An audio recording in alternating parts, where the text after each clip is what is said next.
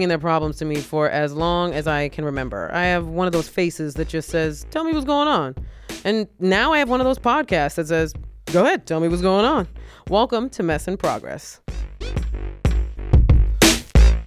Hey, everybody, and welcome to Mess in Progress with myself, Gina Brillon, my lovely co host, Catherine G. Mendoza. Catherine, say hi to the people.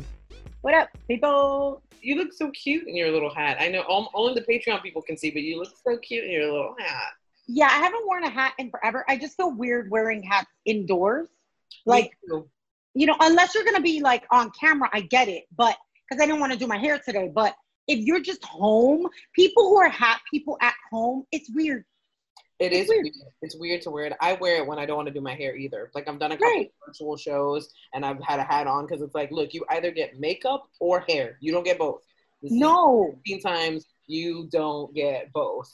Right, but it's like, like I think I, I understand hats as a fashion statement, mm-hmm. right? So if you're like going to someone's house and you're just gonna chill in their house and it's part of your look, I think the reason is because you're also gonna go back out.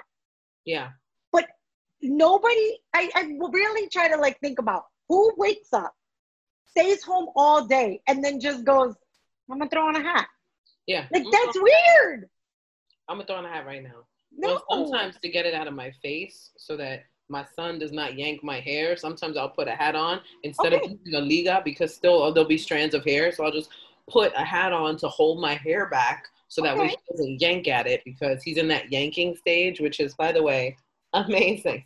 Um, where he just grabs my hair and he'll just like try to pull it. And I'm like, oh, this is great. This is great. You haven't damaged my body enough. Now you're going to rip my hair out at the roots. See, uh, that's where I would buy. I, I have one. I, I, I bought a bonnet. Girl, if you would. you first of all, it's the same thing, but I thought you were gonna say a hairnet, and I'm like, it's the same damn thing. In it's my the same opinion, thing. The same damn thing. but let me tell you the thing about a bonnet Oh, it's really great for like when you're really hot because it's literally just putting everything in there. For me, it's like I don't wear bonnets for the purposes like um uh black women may do it, right? Like if they if you a lot I know that a lot of black women wear bonnets because if they get their hair um pressed or blown out, you want to keep it. It's silk and it allows it to like um not sweat out. Yeah. I do it more for heat purposes. So it's like I'm hot, my hair's long, and I don't want to maybe wear, like you said, a liga. It's yeah. that alternative. Plus, like you said, it gets out of the face. Like, because you're literally tucking it all in there. Yeah. But I don't feel like a bonnet is the same as a hat. You know it's what I mean? Like, I don't get the same different. heat. Yeah, because it's more like a shower cap than it is it, like a hat. So right. like, I don't, I like, I wouldn't wear a bonnet out in them streets because there's no, no purpose for me to wear it. You know yeah. what I mean? If I was going out, I would put on a hat or I put my hair up in a bun or whatever. Like, Lord knows the atro- the atrocities I've committed hair wise, walking yeah. outside and not caring. But I wouldn't wear a bonnet like outside the house. But I can understand inside the house if you put it on, you know, just to get get your hair. If you're cooking, like you get your hair out of the way. It's if yeah. it's New York City summer, like it's been yeah you want to yeah. get out of here. Yeah, I totally get it. I totally get it. And sometimes ligas break, yo. Like if you got thick hair like me, the amount of times my hair ties have broken is yeah. like just snapped off, like giving up all hope and just snapped, gone from fine to nope in like yeah. seconds. No, and I, I mean for me, um, they do break, but it's more like um I get a lot of like pressure on my head. Like so if I wear um a, a hair tie too tight, you know, after a while, I need to like relieve that. Yeah, yeah. So you, you, you, you start to right that little pain right where the tie was, right? Mm-hmm. So like that's why you need something else to put your hair up. That's where the bonnet comes in. The note me. to men: when you see your girl taking her hair out of a pony, uh, do me a favor, just massage her head real right in the middle, right, right in the, there's. You'll make there, her so happy. You ever um seen those tweets that are like um uh sex is cool, but yeah, and yep. I think this is one of them. Sex is cool, but have you ever had a man play with your hair right yep. when you take your hair tie off? That That's real. Oh, that head massage right when you take that ponytail. I forget who I dated that used to do that. There was um one of my exes. Probably, it was probably only a nice thing one of my exes did. I don't know. Or he would always like massage my head to the point where I would like lean in like a yeah. cat. Like, oh yeah, like go ahead, rub, rub my head real quick. Oh, that oh yeah, so nice. Oh yeah, there's just something so like relieving about that. There's nothing like it's a head massage. Little things that you do. Okay, so case in point, I'm gonna case in point this. So, not gonna lie, having a baby very stressful. Things have been stressful, you know, and every married couple goes back and forth and like fights and like has like bickering, and you know it's been tough. Like the two of us have been fighting, like we haven't fought before me and my husband, and then things kind of chilled out, and then like out of nowhere, and this is why when you look at like you go, okay, this is why I married this person. I was taking a nap with the baby, and um, I come out. Jer- Jeremy comes in to get the baby, and I, you know, he goes, "I'll change him," and I was like, "All right, I'll go get a bottle ready." And I go to the kitchen to get a bottle ready for him, and there is a cake sitting on the kitchen table with a little note that says, I love you, and I wanted the first cake that I ever made to be a cake for you. It's a cake with chocolate frosting, which is my favorite cake. And when I tell you, like, I've never had anybody do something so thoughtful and so sweet, it just, I mean, it's the little things, y'all. It's the mm-hmm. little things that you do for somebody that seem insignificant to you, but to that person mean the world. Yeah, no, totally. I think that's for like any anything, right? Like in relationships. Yeah. Anything. And that's one of those you not only said he made a cake, but he made your favorite cake. Mm-hmm. So it's like there's so much um thought into it, right? Because like I don't think he was like just sitting at home like, yeah, let me just make a cake. There was a little bit of planning. There was a little bit of like you know, I, I'm there pretty sure he went out and overt planning to yeah. for me to be not in the kitchen or not going back and forth and not doing stuff and you know for to be gone for a chunk of hours so like the fact that i slept and i, I hadn't been napping while the baby was napping because that's what they tell you to do um i was just so touched by it it's just like this the sweetest little things and people forget that in relationships so much where it's like the little things really matter more than super grand gestures. Grand gestures mean nothing. Like if you bring me a cup of water and the house is already on fire, like well, I mean, I think that like um and I think that goes for any relationship, right? Because I think people forget that. Like it could be a part I mean a, a roommate. Like even in roommate situations, yes. that can matter. Like um I, I, I always use this example because like knowing my own personal love languages um, I'm somebody who acts of service is so high. What of love languages? Go ahead. Right, like so, love um, acts of service is high for me, and a lot of people take that as in like I need you to do things for me, but that's not exactly what it means for me. Well, for me particularly, I can't speak for everybody. Um, acts of service for me is about um, attention to things that I have no problem doing and I can do, but for some reason, in that specific situation, I don't have to do it because you took care of it. So I use this example um, when I was like teaching my mom about uh, love languages, and we were doing the test. I I was like, I personally look at acts of service as in like um, if my apartment is pretty big. If I'm cleaning, let's just say the second half of my apartment, right? And she's cleaning the first half of the apartment, and she uses the mop because she's at the mopping stage.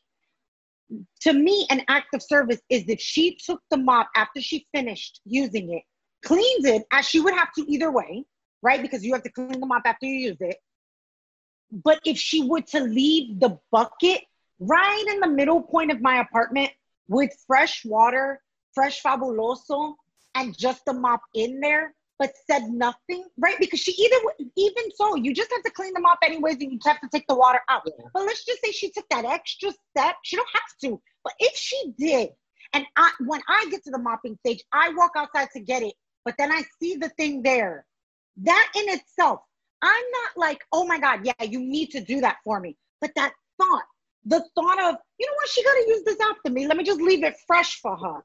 That's act of service. That's love to me because that means shit, that two seconds that I don't have to pour water, yeah. pour the fabuloso. For some reason, it's not a bother to me to pour those things. Fabuloso because everybody be using that. Yeah, like I, I just that to me is like I said, act of service. That's a love language because that's just a, a little bit of my day that I don't have to do. It's the same as leaving coffee for someone in in like the kitchen. Yes, or just making coffee for somebody. Like some since me yeah. and Jenna are usually up early, I'll come in the kitchen and I like if she's making coffee, she'll be like, "Do you want a cup of coffee too?" And she'll just make me a cup of coffee, and I'm like, I could totally do that myself, totally, 100% do that myself. But the fact that somebody else would take that initiative and make me a cup of coffee and give me a coffee, I think it also comes with like, and me and Jenna have talked. We've had some great conversations, and we'll get into that in a second. But me and Jenna have talked about this several times. When you're a woman that's constantly like, like, think about it this way: if you if you're a boss, if you're a boss chick, you're you're doing your own thing, you have your own career, you know, you're working towards stuff. You're constantly doing, doing, doing, doing, doing. When somebody else takes the reins and can do for you, yeah, it is one of the most thoughtful things that a person can do for somebody who is so used to being in control and somebody who is so used to having to be in control in order to get things done. And I've had that conversation with a lot of women that, like me, have a you know specific career goals and things and tend to get caught up in that. And so we do and we do and we do.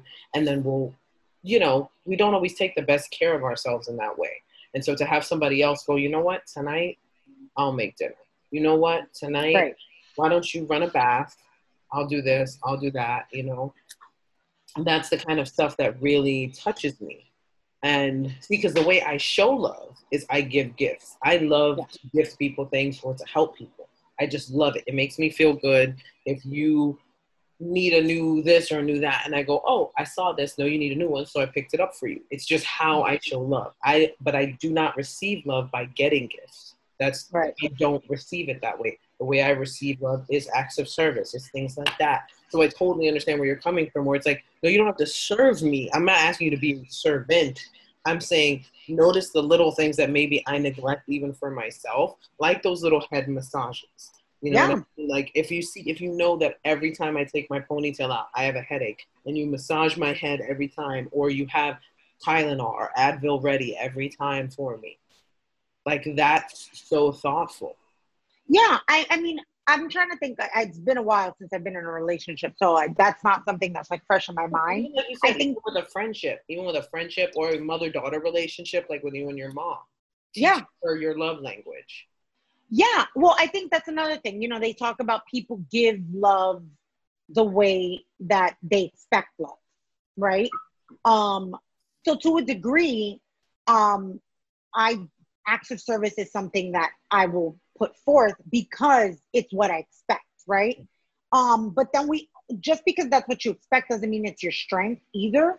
So, for instance, one of my strengths in like love, I mean, the love languages, I mean, one of my weaknesses is um, uh, physical contact, right?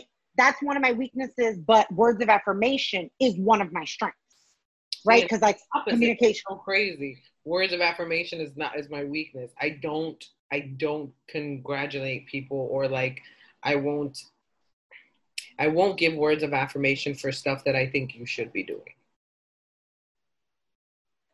But you see, maybe the maybe the problem is that you're that it's words of affirmations are assumed to be literal the literal definition of affirmation. Mm-hmm.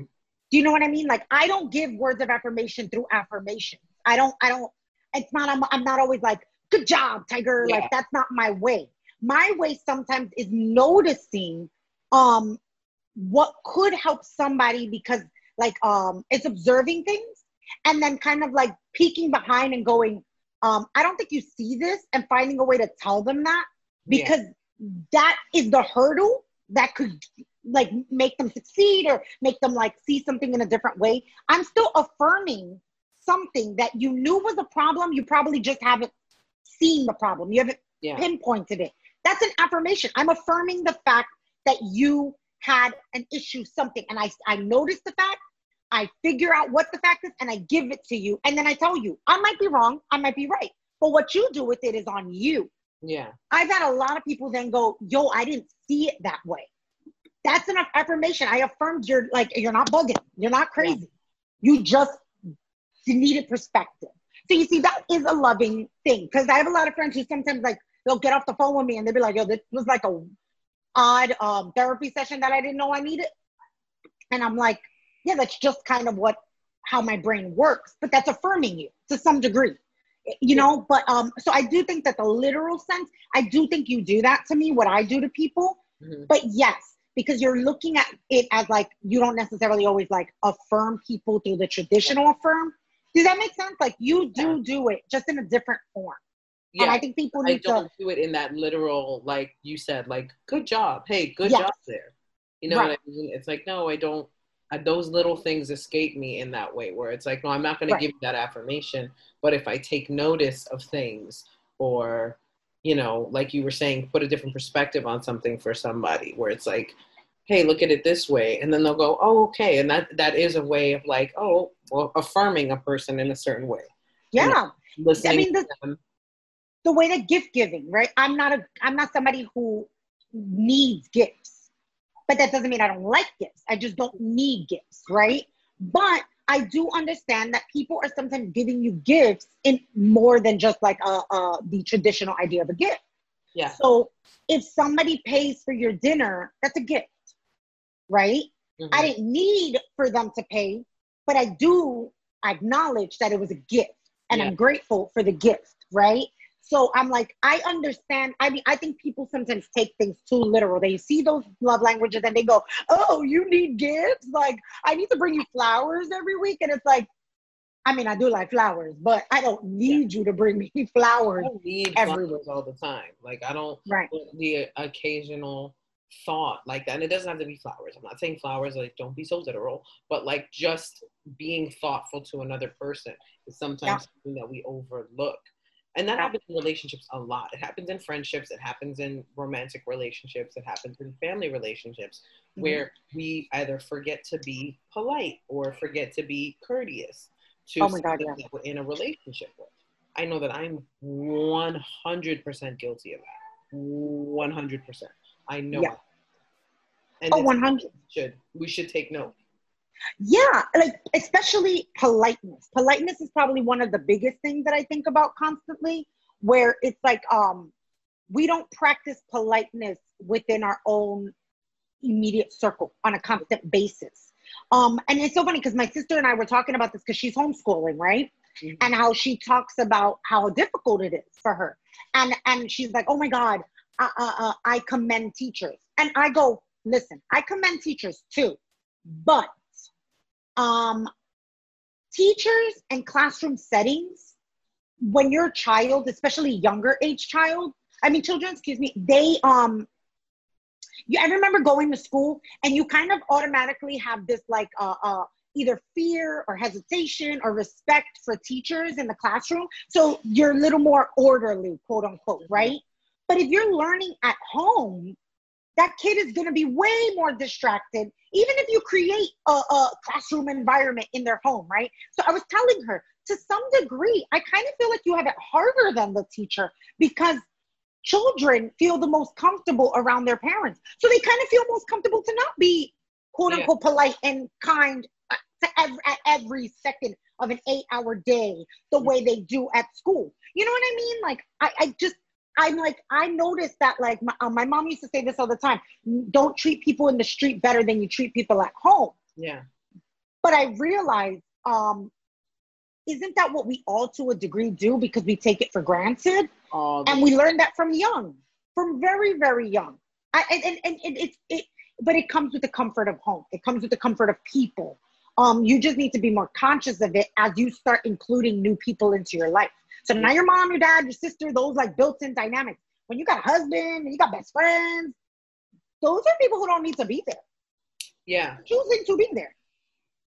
So you gotta be polite. You gotta be kind. I don't know. I just I think that's what we forget because once I do, I, I I I recently had this situation with a friend mm-hmm. where I'm I noticed by talking to a mutual friend um, who had a falling out with them, where I said, I noticed the closer we got to that friend, me and this individual, the more they treated us like family, the more they said, Oh, you're just like family. But I said, do you realize that the disrespect was more on the table the more we became family to them?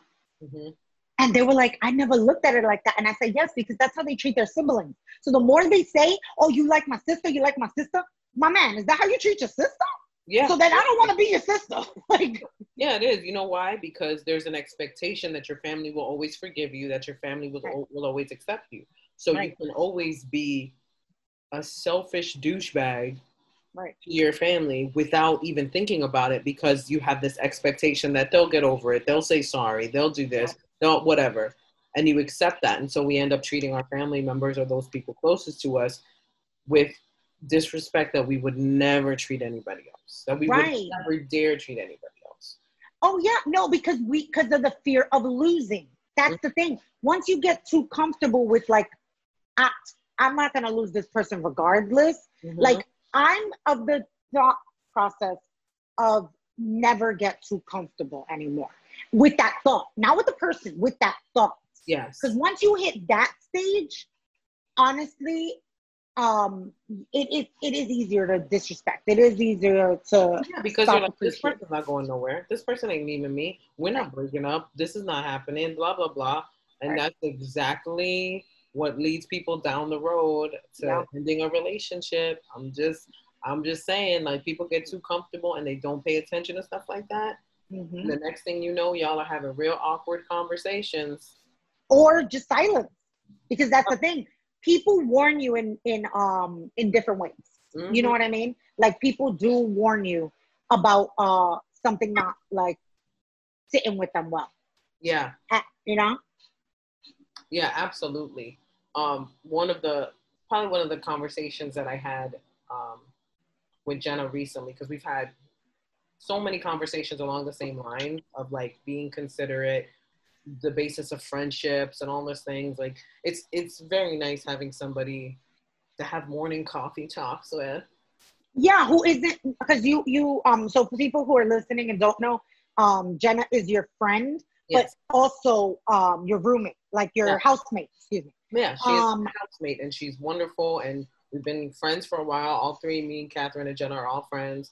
And um, when Jenna moved in, it was like, okay, you know, whenever you move in with a friend, it's always like, God, I hope this works out. I hope this doesn't end badly. And she's been absolutely amazing. And because we're both early risers and we're both relatively morning people, I can have a couple cranky mornings, but you know, relatively morning people, we get coffee and we talk. And what it reminds me of is I used to have coffee with my mom in the mornings. When I was in college, I was living back at home. I used to sit with my mom, drink coffee, and talk with her. And I remember when I moved out, she would text me and we would text each other like I, I miss talking to you over coffee. Mm-hmm. And so having that again has been really nice. And one of the conversations that I found really interesting the other day that we had um, was we were talking about how crazy New York is getting, right? How crazy New York is getting, how dangerous it's getting, how the crime rate is going up, and blah blah blah. In certain like uh, I think it was gun violence has gone up. Uh-huh and we were talking about how people are over in New York. And she was saying the other day that she was on the subway and she has mace on her keys.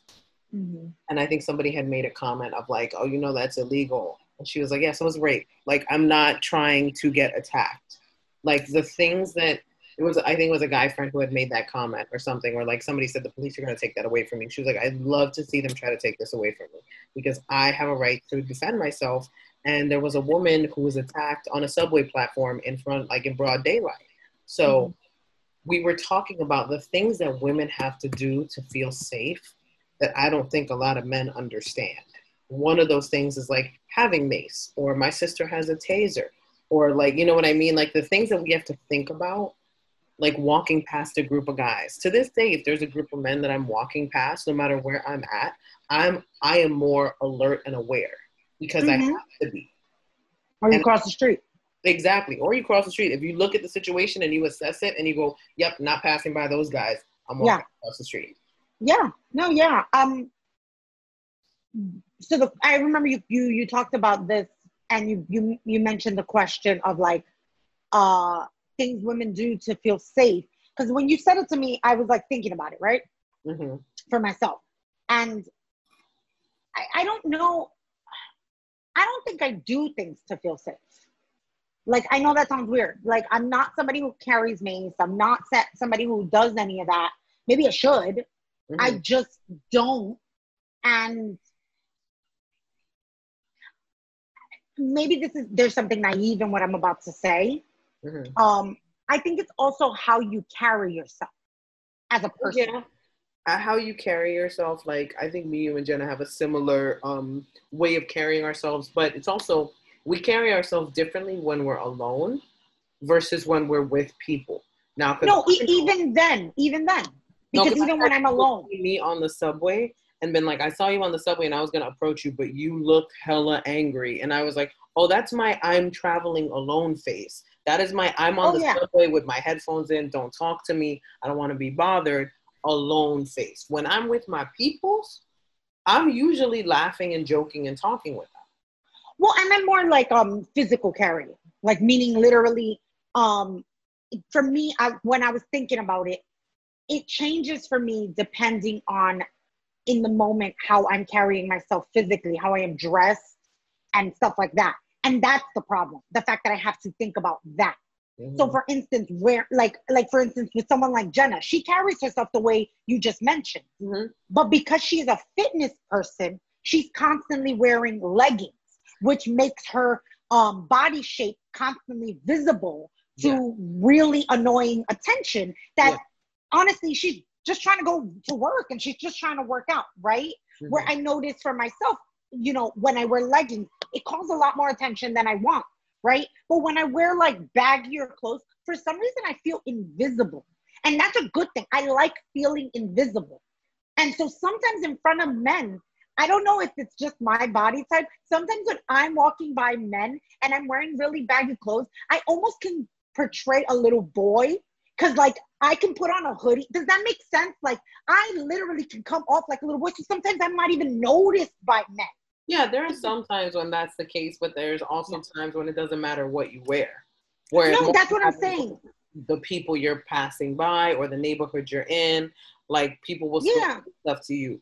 But yeah, yeah. baggy clothes, obviously, like you feel different when if I'm wearing tights or if I'm wearing workout stuff and versus wearing baggy clothes or if I'm dressed up to go back in the day when we would go out to shows, when I if I'm dressed up for a show and people see me dressed up and dolled up, then it's like, okay, well, I look way different and I'm gonna I'm gonna carry myself more cautiously when I am all dolled up. But that's what I'm saying, right? Like so that's the only time I thought about safety when I when I felt like I had to be alert of attention that quote unquote quote unquote I'm calling of other people. Because yeah. on a normal basis, that's just not how I carry myself. So I think women who are dolled up 99% of the time deal with this 99% of the time. Mm-hmm. I think women who kind of go between the 50 50 or the 75, you know what I mean? Like those women are, are just aware of it in certain moments. Yeah. And, and and so to use the to, to use safety on the train, I think every woman has has more of a like alertness to safety than a man, for yeah. no matter what you're wearing. But this sounds weird. Um, when I am on the train, I also pay attention to the women around me. Mm-hmm. And the reason I say that is because if I'm dressed the way that I'm dressed right now, it's a t-shirt, a hat, and let's just say I had a hoodie on, right? The same baggy look we're talking about. If I'm on the train and it's just me, it does not matter what I'm wearing. I'm the woman on the train. Mm-hmm. But the minute a girl walks in who calls a little bit more attention with her body, I disappear. Yeah. So, in a weird way, my safety feels less unsafe. That's very interesting how attention, the male gaze, can shift so quickly that you yourself feel like I've just gotten out of something. Does that make sense? Well, That's I yeah, that totally makes sense. But I also struggle between now I'm out of it, but now she's in it. But that's what I'm saying. That's messed up. That's messed yeah. up that we live in that reality. That like men don't live in that reality, right? Like that's where the word no. safety comes in because we still have to think about now that person's safety. And unfortunately, if you got to get off at the next stop, you only think about that woman for so long. I will say this though, there are men that are hyper aware of that because I remember being on the subway once. I think this was back when I was in college, and I was like all dolled up. I was all dressed up, and this guy was clearly making me uncomfortable. Like he was trying to kick it to me. He was clearly making making me uncomfortable. I was trying to ignore him, and this guy sitting across from me was an older guy, he looked at me and he went, Hey, didn't you say that this was your stop? And I looked at him and I was like, Oh my God, thank you. I almost got off at the wrong stop. And I, I we got off at the same stop. And I said, Thank you so much for doing that. And he was like, You're welcome. I saw how uncomfortable you were. So like shout out to guys who do Better that. Work. Seriously, yeah. shout out to guys that do that, that see that, that make somebody feel safe and comfortable because there are situations where you're like, this this guy is really being aggressive and i don't want this to turn into something physical where like do i have to grip him up and then it gets too physical because it's like if you get an attitude with certain men they they can get physical like where if you, if you suck your teeth or if you whatever if you're like come on just leave me alone like they can't just let it go guys follow you i've been followed from train car to train car before i i don't know why and you know knock on wood I've not. I've not had a lot of the issue. Like I have, I've had people talk to me arbitrarily. I've had people like um try to kick it, but I've been very fortunate that when I usually will go, I'm good. Stop talking to me. For some reason, they stop. I've never had anybody go OD. Now I'm, I'm looking at it as a personal fortune, yeah. not like a not like a, a, statement against other women. It's more like a you know somebody's blessing. Enough that this had that hasn't happened. Right. But to kind of turn things on on its head from what you just said about that guy, part of me almost feels even more like don't address me like to the other guy. Don't address me, address him. Do you understand what I'm saying? Because there's a part of my brain that goes, How do I even know that the guy who's addressing me isn't himself a fucking creeper? right? So don't address me. That's, a good point to make because I mean, shout out to dudes that do that. Please don't stop doing that. If you see somebody being uncomfortable, please don't stop doing that. I think with men and where I can understand the mentality of not approaching the dude is approaching the guy could potentially lead to a fight. Approaching the guy could potentially lead to him, right? You know, whatever. While we're out, talking about women's safety. Yeah. So but in women's safety, safety, yeah. I'm just sorry. Like the, the the one who's the most least protected in that moment is the woman. Don't approach her. Don't talk to her. And I really mean that because, again, she's already uncomfortable. She's already scared. Let's just say some women are not like you and I who have a little bit of tougher skin because they're native New Yorkers type of thing. But she's already worried and she's already scared. This other man could just further that fear, is yeah. what I'm saying.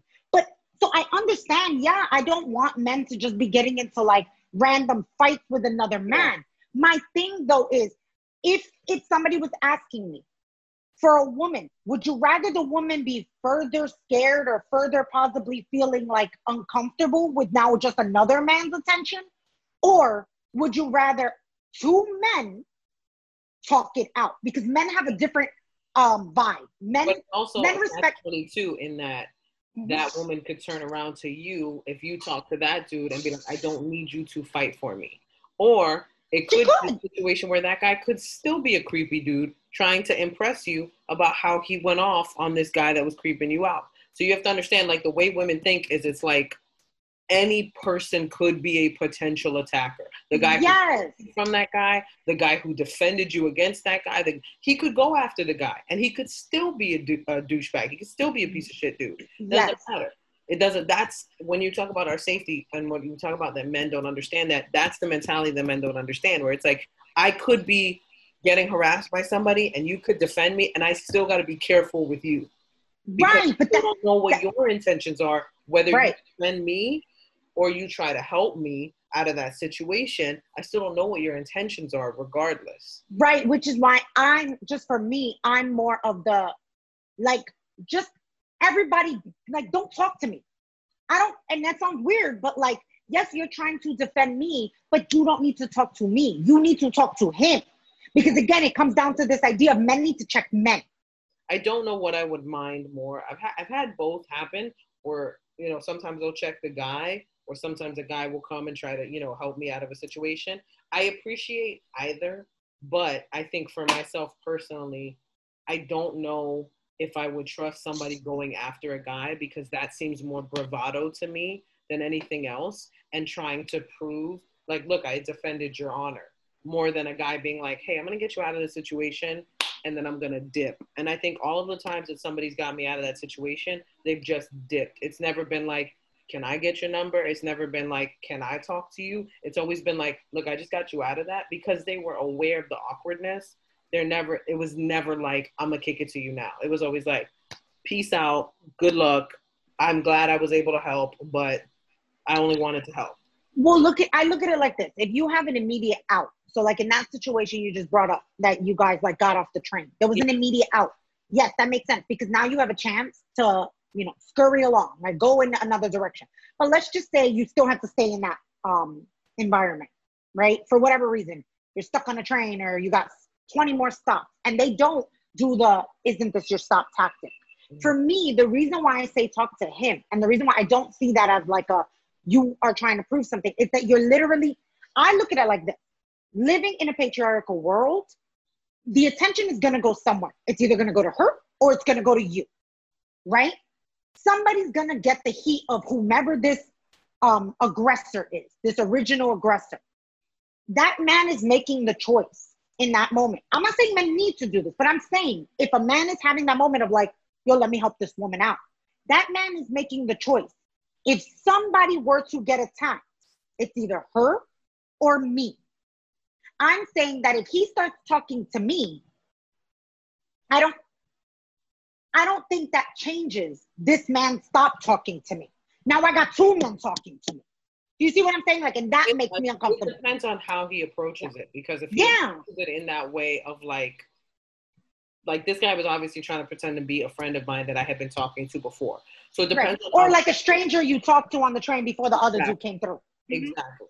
So if somebody's approaching it like that, then it's like, okay, cool. I see what you're doing. I see what you're right. doing here. That's cool. But if somebody comes up, and here's my only issue with somebody again going for the guy, I don't need you to act like you're my man and you're fighting for me because then we have to have an awkward conversation when that guy leaves. Well, I think it's perspective. You know what I mean? I think it's, but I think it's perspective, right? So, like, again, if you take, if I take myself out of, if said stranger is fine, like if, if this person is like super good looking, you're like, oh my god, thank you for your help. Thank you for saving me. No, but like I feel like again, I'm taking ourselves out of the context of being New Yorkers.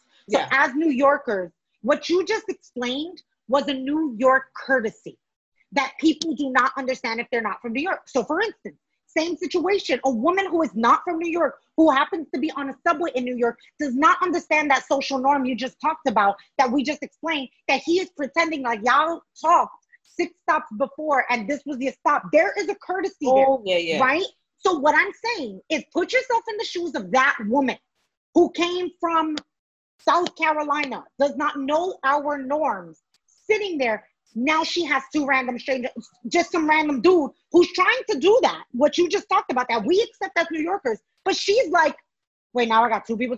I never said that. Like I never said nothing. You see what I mean? She doesn't I catch on to that norm. That, but what I what I think why I think that wouldn't happen, why I think she wouldn't feel like that, is because of how aware women need to be. She would have to be so naive to be in that situation and not realize what that person was doing because we've seen it. I mean, shit, it's been in movies. Like that kind of right. scenario has been in movies. So it's not something that's just a New York thing. It's something that as New York women, we're probably quicker to pick up and be like, oh, okay, yeah. But I think in that situation, I think it would it would still be a welcome relief to her because she would understand what that guy was doing. I do think that you're right in that you still have to be careful about people's intention because yeah, maybe he's coming in to help you and you say thank you and maybe he tries to kick it to you. But most guys are smart enough to know that wouldn't be a good idea. Just because yeah. in this situation is gonna look really corny if I try to hit on her now after this. In fact, it usually messes up if a guy was like looking at you in the first place, like, hey, Shorty said cute, and then he has to do that. It usually messes up his ability to actually kick it to you because right. now it's gonna look so like like a, they planned that. Was that your man's that hit on me, and now you got yeah. this plan? Like, so but they I think we know better. But I think I'm talking because um, when I hear the word safe, I think of the word responsibility. Mm-hmm. So again, in a, in a patriarchal world where women just have to, like you just said, be more cognitive of things that we should not have to be cognitive of. Like in a in a, in an ideal world, we should not have to worry about men as predators. That's just a reality. Yeah. That's a fact. We should not have to. So therefore, the responsibility I'm trying to talk about is more about responsibility on men. Yeah. In general. The fact is you're right. We live in a world where women have to be more aware. But let's just say some women, regardless of what's in the media, if they're not from big cities, if they happen to be from rural towns, some women, um, you know, or not women, let me say this again, young girls, even. Um, even myself as a New Yorker, I think about how when I was younger, there was there was always a grill face that I had, but there was a naiveness that years have changed in me. So I know how to now protect myself and be more aware in certain into certain things. Or let's just say a woman is intoxicated. Your awareness is on a very different level when you're intoxicated. Everybody's different. I'm talking about the responsibility of men towards men. So this is why maybe I am less concerned if the two men end up in an altercation.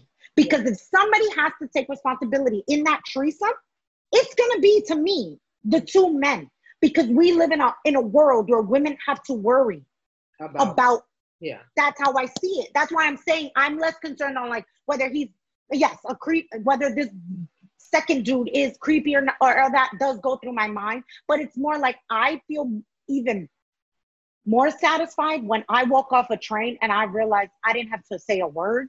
Yeah. I was not addressed by this other person. The other person took it upon themselves because they understood that societally they have something I don't have, which is their gender, mm-hmm. which is their build. Do you know what I mean? And I walked out of there going, I hope these two men don't fight. But if somebody was gonna end up in an altercation with dude number one, it couldn't be me. As a woman, it couldn't be me. So that's where I think men need to address women less when they see yeah. those things and need to find a solution because they do not understand the full implication of what we're forced to do. Yeah. And we're back. Sorry about that. I had to take a momentary pause to uh, handle a mammary situation. Uh, I am breastfeeding, and so my boobs get very full. That's uh, TMI for all of you guys. And my boobs get very full. And uh, if I do not take care of the situation, it is extremely painful. So I had to uh, take care of a, a booby situation. now you guys know that about me. Uh, you guys know about my boob situation. Speaking of good conversations that I had, um, I had another great conversation uh, with my bestie, with James, because um, I had been, I forget how we started this conversation. I think I had just been talking to him about how depressed I had been about work and how not working was really getting to me. And it was starting to make me second guess myself a lot. And I just, I think in the, during the course of the conversation, I started to beat up on myself a lot, which is one of my favorite hobbies, of course, is, is everybody's favorite hobby is just being their biggest bully. And um, we're never as mean to anybody else as we are to ourselves. Like we're so mean to ourselves. And so um, James said something that it hit me right in the feels he said, Do you ever talk kindly to yourself? And it was a question that, like, it's such a simple question, such a simple question. But when he asked that to me, I took a pause and I was like, I don't think I do. I don't think I ever talk kindly to myself. I think I am so harshly judgmental of everything that I do and of of just every, everything everything uh, the place i'm at in life like everything i talk so harshly to myself that if, if, if i was actually talking to a friend who was going through the same situation i'd be so much kinder so much more encouraging than i ever am to myself and it really made me take a step back and realize the the language that i use and the way that i talk to myself and sort of self-correcting that behavior and and trying to be not even trying, being more aware of when it happens so that I can self correct and be like, no, we're not talking to ourselves like that today. We're not doing that today. And I think it's a question that when, you know, I posted it on my Instagram and a lot of people responded and they were like, I never talk kindly to myself.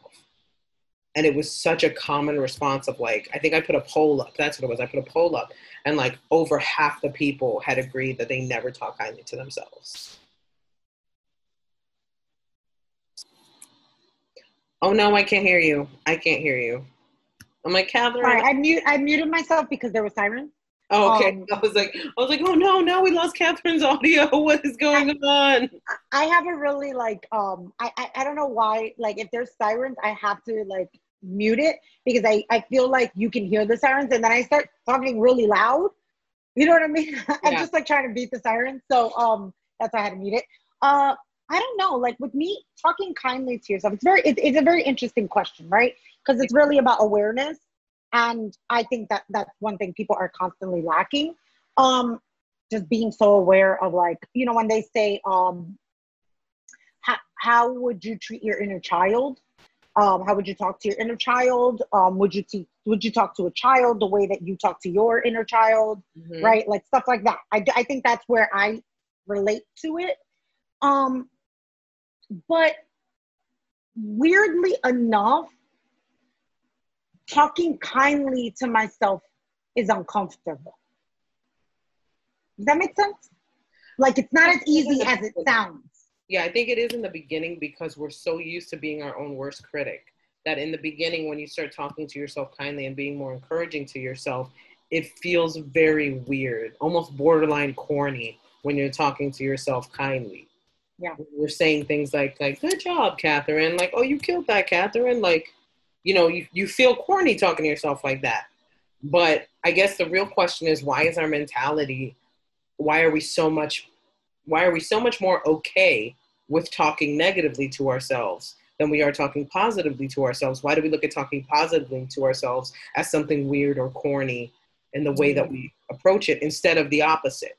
You know, we're so used to tearing ourselves apart and shitting on ourselves essentially that when we're not doing it, it feels weird. I think prob I mean I'm gonna assume, right? I think there's probably many reasons for it. Societally, um, I'm gonna say uh, women are not meant to be kind to themselves societally. Yeah. Just like even in body image, we're just not. We're meant to be hypercritical of ourselves on a constant basis. So, 100%. So that's the one thing as a woman. Yeah. But James is the one who proposed it to you, and he's a man, so he doesn't necessarily have that same issue. But it shows that like it's not an issue only for women, right? So human wise, um, then there's also uh, culturally. Again, he's uh, a black man uh, uh, not of like um, Latinx descent. So he doesn't. I mean, I don't know the pressures in um, Black American families, and I'm not going to pretend to have been raised with those pressures. Yeah. But I know that within Latino communities, a lot of the pressure is also um, we have a very hustle and bustle kind of way of going. So there isn't really like the um like we we have a very uh want a cookie kind of way, like, oh, porque tú te limpiaste tu cuarto. You did something good, yeah. Right. You were supposed to clean your room. You want a cookie? That kind of thing. Um, so that's part of it culturally. Um, and then I think the third one is more socioeconomic.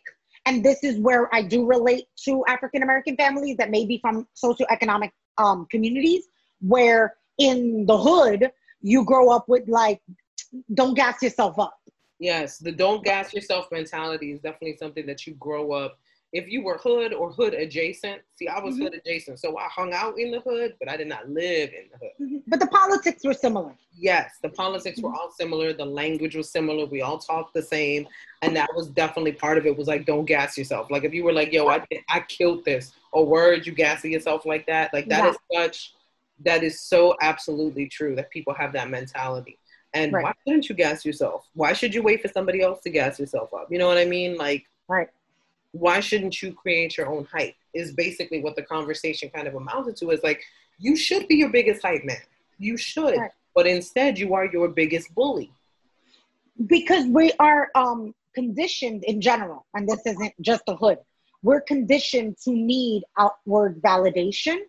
I mean, even something as simple as the statement, um, I always found this interesting but the statement, uh, you don't give yourself your own nickname, people give you your nickname. That's weird because I am me.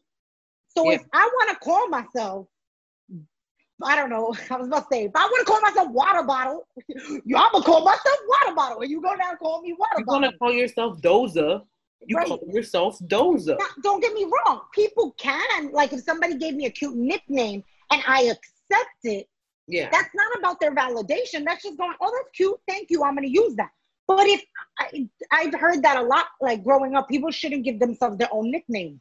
That's something that's bestowed upon you. But again, outward validation. Why do I need someone else to decide that I get a cool or cute nickname because that's just how society works. We always have to find a way to be validated outside. So that's why that inward kindness and affirmation is so awkward because it's not normal what we're taught. You know what I mean? From when yeah. we're and e- and even when you're little, um, uh, we we seek validation even as babies. Like our parents go, "Good job." Yeah. That's the first version of like validation. We know I did something well. I did something good, right?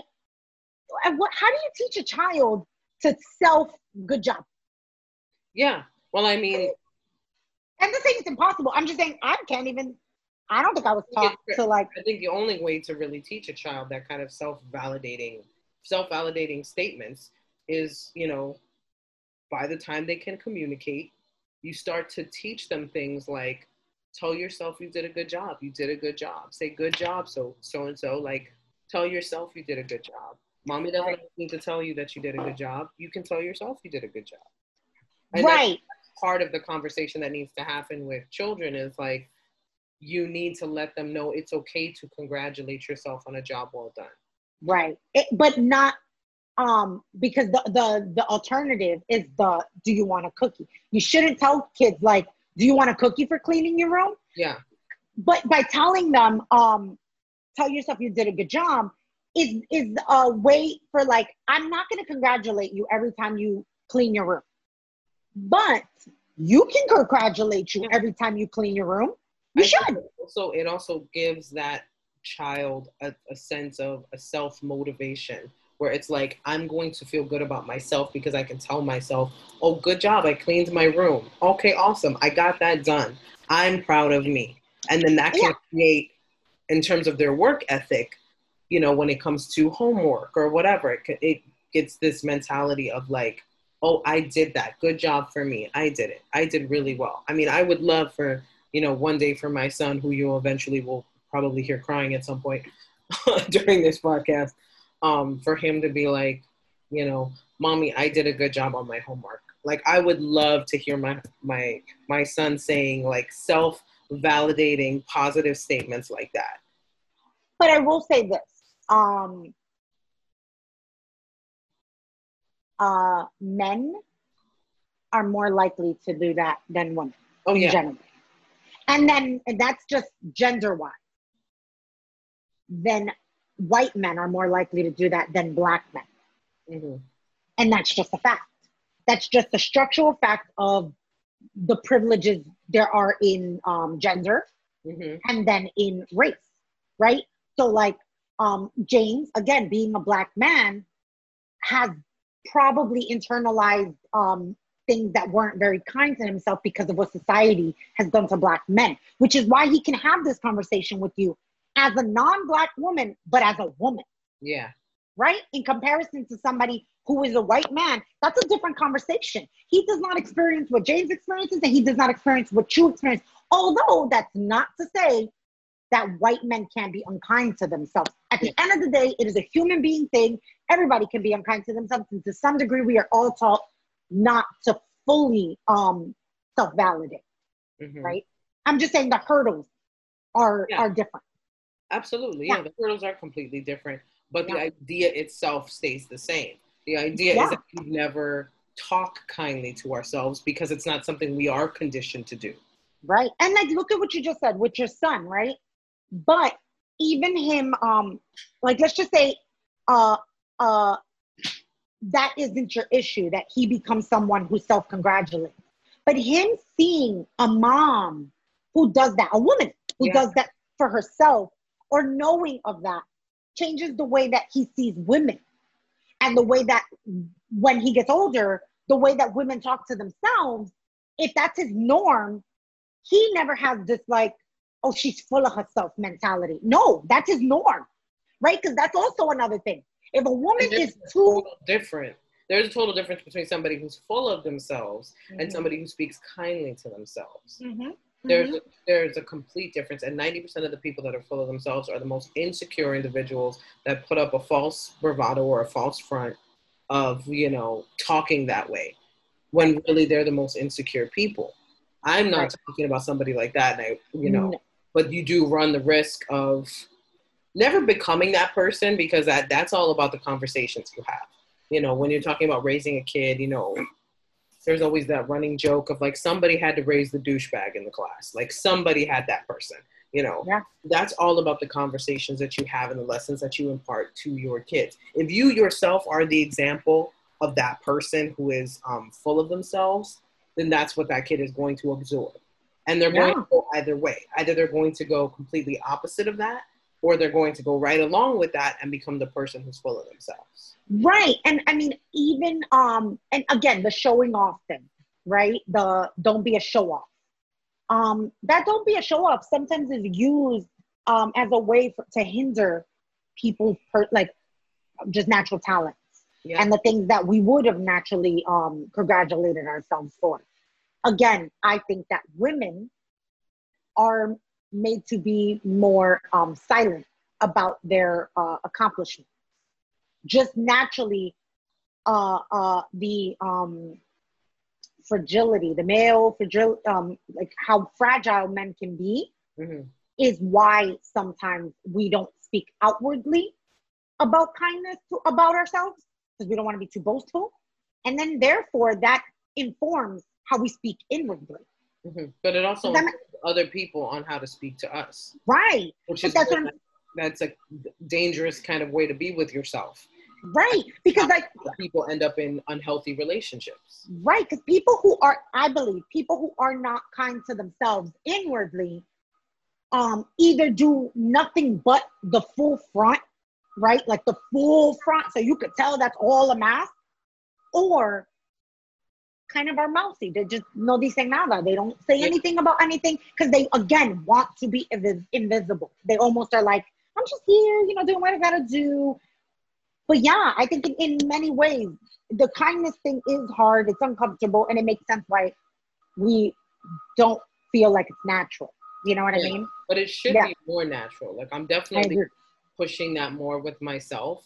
You know, the more I, I mean, and I've obviously I've always been into meditation, but like getting really into it now, like taking the time now to really like early morning when I'm up with my son, as soon as I put him down for a nap, like trying to meditate or trying to meditate with him trying to teach him stillness, trying to teach him how to just be instead yeah. of constantly having to do, just be. So that way you can really be in the present moment and really deal with things. And it's so much different when you're in the present moment and you're dealing with the emotions of that present moment and not the emotions of a past moment that this present moment has drudged up. Because yeah. that's something that a lot of people, we get stuck in that past moment and not being present is an issue for a lot of people in you know when you talk about relationships in every relationship not being present in a familial relationship not being present in a friendship not being present in a relationship a romantic relationship you know all of those things can happen and you can end up drifting apart or you know just having you know a bad break with somebody because you were never present in that moment you were always somewhere else and yeah. it's an important lesson that i wish that i had been taught but I hold no ill will towards anybody for not teaching me that. But I wish I had that, and now I have the opportunity to give that to my son. So I want to start him early on stuff like meditation. I want to start him early on stuff like positive affirmations because the world can lead. And you're right, my son is a little uh, is male. My, I have a male, half white child who mm-hmm. looks like a little white boy. Right, he's gonna experience the world yes. as a white man. Yes, that's how he's going to experience the world. So it's on me to teach him certain lessons that he would not naturally learn, or to help him understand mm-hmm. on uh, on the other side of his culture, but also learning to empathize and understand and sympathize with people of other right. cultures and, and their battles and the things that he will never have to worry about. Right, because his stillness um, will benefit him, right? Like, and yeah. his his mental health and who he is as a person but his stillness can then um in what what his advantage will be in this world his stillness can then give back because of what he was taught right like that um i look i again we, we constantly talk about the throwing of the rope back right so that's a metaphorical thing in in, in careers but you can also think about that in the um in the advantages that we're given yeah. through the society we live in with you teaching him that inherently he will have this throw the rope um behavior. This yeah. throw the rope uh rope, you heard me? The rope. The rope. Throw the rope back. throw rope. Just throw the rope back. He just um, wants you to throw the rope back. he's gonna have that naturally.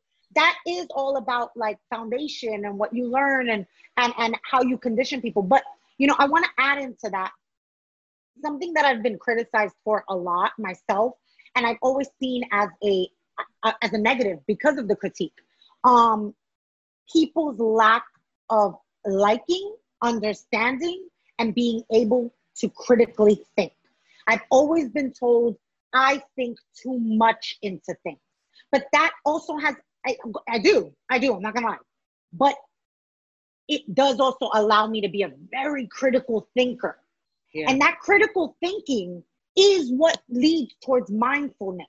See, now, mind you, in critical thinking, you can go either madness or mindfulness. You make the choice. Are you going mad or are you going mindful? Yeah. I say that the reason why I say I can be an overthinker is because that's when I'm leading towards madness, right? But when when I'm not, when I'm doing it because it's gonna help me and because it's gonna help the situation, and I realize there's something I'm like I'm going into, I'm digging out. That's about, I want to be more mindful about the situation. But people are so uncomfortable in critical thinking. People are so uncomfortable in breaking things down because it requires actual like um, work in your head. It requires empathy, but it requires you to be more than just about you. Yeah. And that's where if you teach someone from a young age to be mindful, if you teach someone to be kind, inevitably they will be critical thinkers because they will be people who look at situations unbiasedly and can be very bipartisan and just go, um, let me examine this towards the best solution, the most calm solution, whatever. yeah. I don't want to use the word positivity, but whatever um, the most neutral and best for everyone solution will be. We're not taught that naturally. We're taught um, solve it and move on. Yeah. Absolutely. That's it. Not even solve it really, not like fix the problem. Just solve it momentarily and move the fuck off. Yeah. We are we're very much taught that. And you're right about critical thinking. A lot of people shy away from it because it requires extra work. It requires so much extra work that they get intimidated by the idea of having to break things down. Okay, that was attacking. Her buzzer just attacked us, guys. Yeah, guys, I don't know if you know, this is how Zoom podcasts go now. Uh, uh, you will hear buzzers. There is a dog barking in the background. I can yep. hear my son fussing. So uh, I just hear him in the background, just like being all whiny. And I'm like, Aww. I'm coming soon, I promise. we will fast forward this to our dear Gina so I can deal with all that's going on in my household. And thank you for your patience. And sorry for the bomb alarm that just went off with my doorbell. Of all places to have a doorbell. Um, hopefully that's another delivery for me. Uh, I will. when you think about it, it makes sense to have a doorbell in a kitchen. Oh yeah, absolutely. It does because um, they're just assuming 99% of our time is spent in the kitchen. Yeah. And they're, the kitchen is usually the closest to the front door, right? So or the living room. I want to hear this doorbell in the kitchen so that I know somebody's here. But I think there should be a doorbell in almost every, like in the bathroom, there should be a doorbell. Oh yeah, yeah, yeah. So that you know you can hear I told, yeah, absolutely. Like you're like, oh, somebody's here. All right, there's right. There should also be a way to communicate with somebody from the bathroom. Like, hey, I'm pooping. I'll be out in just a sec. Just- right. Wait, what kind of doorbell do you have? Because like in the build in one of the buildings that I grew up in, um, when I was younger, it was like um, speak, door, and listen. Oh, it's just a ring. I wish we had the speak. I would. It's just the doorbell, the ding dong doorbell mm-hmm. thing. I loved it because there was the listen button which I can listen to you, but I haven't decided to speak yet. Wow. You know what I mean? And then there was the speak button. And sometimes when I was really, really little, I would just listen because, like, for instance, that was my spy mechanism. If somebody, if I saw two people that like lived in the building and they looked like they were fighting and they were walking into the building, I would listen in the because you can listen to the lobby and you'd be like, yeah, second argument, second argument. Yo, they're arguing, yo, yo, they're arguing again, bro. It was about to fight. They about to fight. Yo, you would, Catherine. You would. That's genius, yo. They gave you a built-in spy button. You're not gonna. I would no, I would I would use that joint. Imagine you heard somebody talking trash about you though, like you press the listen button, you'd be like, "Oh, word, that's how she really feel though." Okay, right. And people forget that the buzzer thing is there, so they might go into the building and talk. So you just sit there, listen. You know what I mean? I think, I think it would be so funny if somebody did that, and then right after they stop talking shit, they're like, "You know, I can hear you, right?" Like they press the speak button. Oh, no, right. All right, let's move on to our Dear Gina real quick before stuff gets crazy here. Uh, our Dear Gina this week, um, short and sweet. Dear Gina, do you stick with somebody just because they have mental issues and you're afraid to leave? Interesting question. Um, this one's a bit of a, I'm, I'm a bit torn on this one, I'm going to be honest with you. Because mm-hmm. the logical side of me, the uncaring Aries side of me, will tell you um, absolutely not that your happiness should be paramount to you and being with somebody who is emotionally unstable is damaging to you.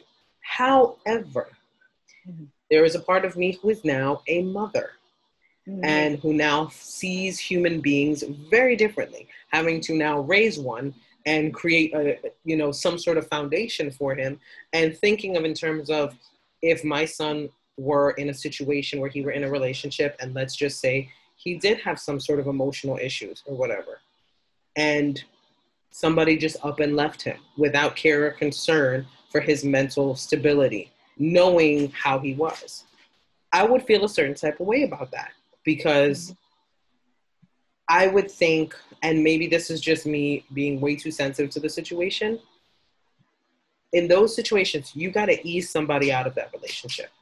Because 90% of the time somebody with any kind of emotional instability is going to be really codependent on the person that they are in a relationship with.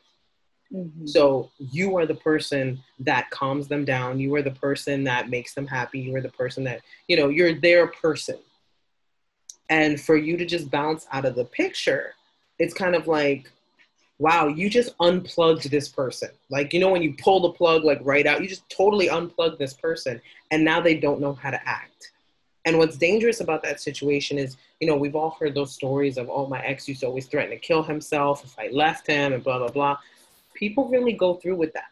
And I, I hate to say it, but you do have to, in my opinion, you do have to be mindful of stuff like that because there's a life that's in danger because of mental instability. You know, yes, look out for your happiness, but if you can't gradually pull away from this person, I mean, it has the potential for somebody to physically harm themselves. And that's what scares me about just up and like leaving somebody. I think it depends on how you do the leaving. It's not that you have to stay. You should never stay with somebody if they are another job for you. But it depends on how you leave. Mm. I agree. I just um, you know, I want to make more of a comment on like uh the the beginning and the commitment, mm-hmm. right? So if you walked into this situation fully aware of this person's mental instability, condition, mm-hmm. um, disease, whatever the case may be, illness, um, then you took on a responsibility, right? Um, it, it, I mean, the same thing could go for like uh, handicaps you know, like um, there are people who will question is it wrong for you to leave somebody if they were able bodied and then something happens and now they're not able bodied mm-hmm. and you leave them? You know what I mean? Some people will argue, well, that's messed up because they need you more now than ever. And then other people will argue, yeah, but when they got with them, they didn't sign up for that. Yeah. So I'm not I'm not agreeing with either party. Again, I think it's about how you go about things. But in this situation, I'm gonna assume that the person in a person if it's a person who got with somebody who had a pre-existing and verbalized situation i was actually um without saying names um in a previous relationship who they were in a previous relationship with somebody who was bipolar right? And in, in full honesty this person knew that the other person was bipolar from when they got together. This person was warned and I use the word warned specifically by the the other person's family member that um, the person, though the words exact were, my child will never be satisfied. Mm. And they were they were specifically talking about the bipolar um, disorder. Now, the person continued to be with the person. The person decided to marry the person. The person decided to have a life with them, knowing all of this. So when things went left, um, there's two ways to look at the, the decision that um, my my uh, my former partner made.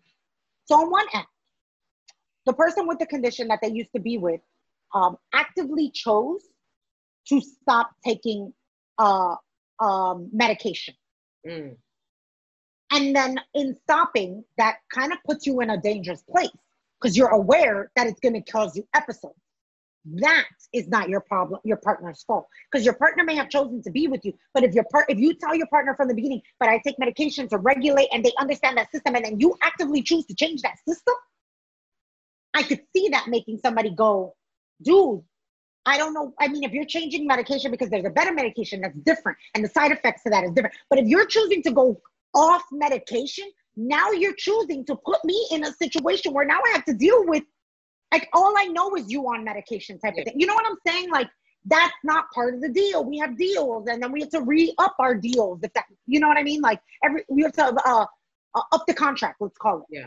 So in that situation, I would understand why the person would want to leave because they go, nah, I signed up for this, but you really just kind of made a decision without considering me. Yeah. But in another scenario, if you flip that, um, the person actually uh, instead in, in, in my in my in my real ex's situation, his ex ended up having a addiction to um, the medication. Mm right? Yeah. That was not pre existing. Yeah. That could not be foreseen. And in many ways, I'm not going to blame her for that because addictions can just creep the fuck up on you. That's yeah. my opinion, right? I felt with time very indifferent about leaving somebody like that mm-hmm. because on one end, I understood the stresses of he did not sign up for that. But on the other end, um, the instability of her up and downs already hormonally, mm-hmm. but now an addiction on top of it. Yeah. I empathized with him. And again, I go back to in my situation, I do not feel like you have a choice as to who you fall in love with, but you do have a choice as to who you involve yourself with mm-hmm. in, in spite of love because I was in such close proximity to somebody in that dilemma, I'm not saying I would not be with somebody who has any type of like um, mental illness issues. Mm-hmm. I was I'm saying I would think about it. I would critically break that down mm-hmm. So much, and I would put every scenario possible, good and bad, that I can think of. And if I make the choice, then I got to stick with that choice. If God forbid it goes left. Mm-hmm. Does that make sense? Like that's where I'm saying. If I made the choice because I critically thought it, then yeah, I gotta stick it out. And if I still decide to leave, I gotta be careful with the weaning off type of thing. I have to understand that. I have to respect them for that. Yeah. Now, if it gets violent and your life is in danger, very different situation. Completely different situation. If you're talking about violence, obviously, get the holy hell out of there. And, right. And don't look back you know this is now this is about your safety you know what i mean um but if it's your safety against their safety i'm sorry your safety but if this is your sanity against their safety don't compromise your sanity but wean it off make a plan fortunately for you you don't have the mental instability so you do have the critical thinking skills you do have the self-control skills. i hate to say it but it is on you to be the more responsible partner yeah, um, you know what I mean? Because you have the mental capacity to be the more responsible partner. Yes, yes. And I mean, I get it. That's like a, a super headache. And like you said, who wants to be responsible for another person? Yeah. But isn't that what we, um, for better or for worse? Mm-hmm. Isn't that what we, we, we, I'm sorry, those, those vows I'm not a person who's sitting here like marriage is sacred. I don't think about it in a in a um, yeah. religious way, but I do believe vows are um an exchange of vows is like uh, a unspoken. I, I mean, unwritten promise. So, I mean, you do sign a paper when you get married, but let's just say you don't get married. Either way, um, the time you spend with somebody every year is a new contract. It's a new unspoken. here it gets deeper and deeper. Your your attachment to that person, whether you're yeah. married or not, your attachment becomes deeper, deeper. Especially if you have some kind of mental instability, then it's like they really dig their claws in. Where it's like I really need this person. So it's just something to take into account. Um, Catherine, tell the lovely people where they can find you. They know. Um, tell them anyway. Yeah uh, Catherine G. Dot Mendoza on Instagram mm-hmm. and uh, and on TikTok and um, Kathie Grace 24 at on Twitter, but it's K A T H I E G R A C E two four at Twitter. it's at Kathie Grace 24 at Twitter. That was very backwards, but I went with it. I was like, she's doing this very backwards. yeah, my brain was not working. Would, you would not compute your Twitter uh, for some reason. Um, you guys know you can find me at Gibrion on Instagram, uh, also at Gibrion80 on TikTok, which I'm having a lot of fun with. Um, no, you made um what five was it 500k? No, I'm at 115k. Uh-huh and that's a lot. Two million likes, which is weird. that's weird. a lot. That's amazing. so it's weird, and for some reason, I'm gonna be honest with you, I'm having a lot of fun with TikTok, but I don't take it too seriously. So even seeing those numbers, I'm like, yeah, that's cool. It's TikTok. Like I'm like, it's you know, it's TikTok. How long is TikTok gonna be around anymore? You know what I mean? Or I'm like, I don't even know how long it's gonna be around. So I'm just enjoying other people's content more than anything yes. else. I'm really enjoying other people's content. Like I'm addicted to it now. I will look on at TikTok every day I'm on TikTok looking at people's videos, liking stuff. I'm the I am literally like addicted to following people. So if I follow you, don't be shocked. I like your content. I'm following you. Mm-hmm. Um, so yeah, uh, but my TikTok is at G Brillon. Uh, check out the Floor is Lava on Amazon or the Hot Comedy Fest on HBO now or any of the stuff I have on HBO. Uh, check it Amazon. out. Amazon too, because I have two specials on Amazon and I'm in a couple of other things on Amazon too, which I just realized. Like if you type my name into there, there's like a couple of other things that pop up, and I was like, that's on Amazon. Like a couple of game shows I did and stuff like that. So it's pretty interesting.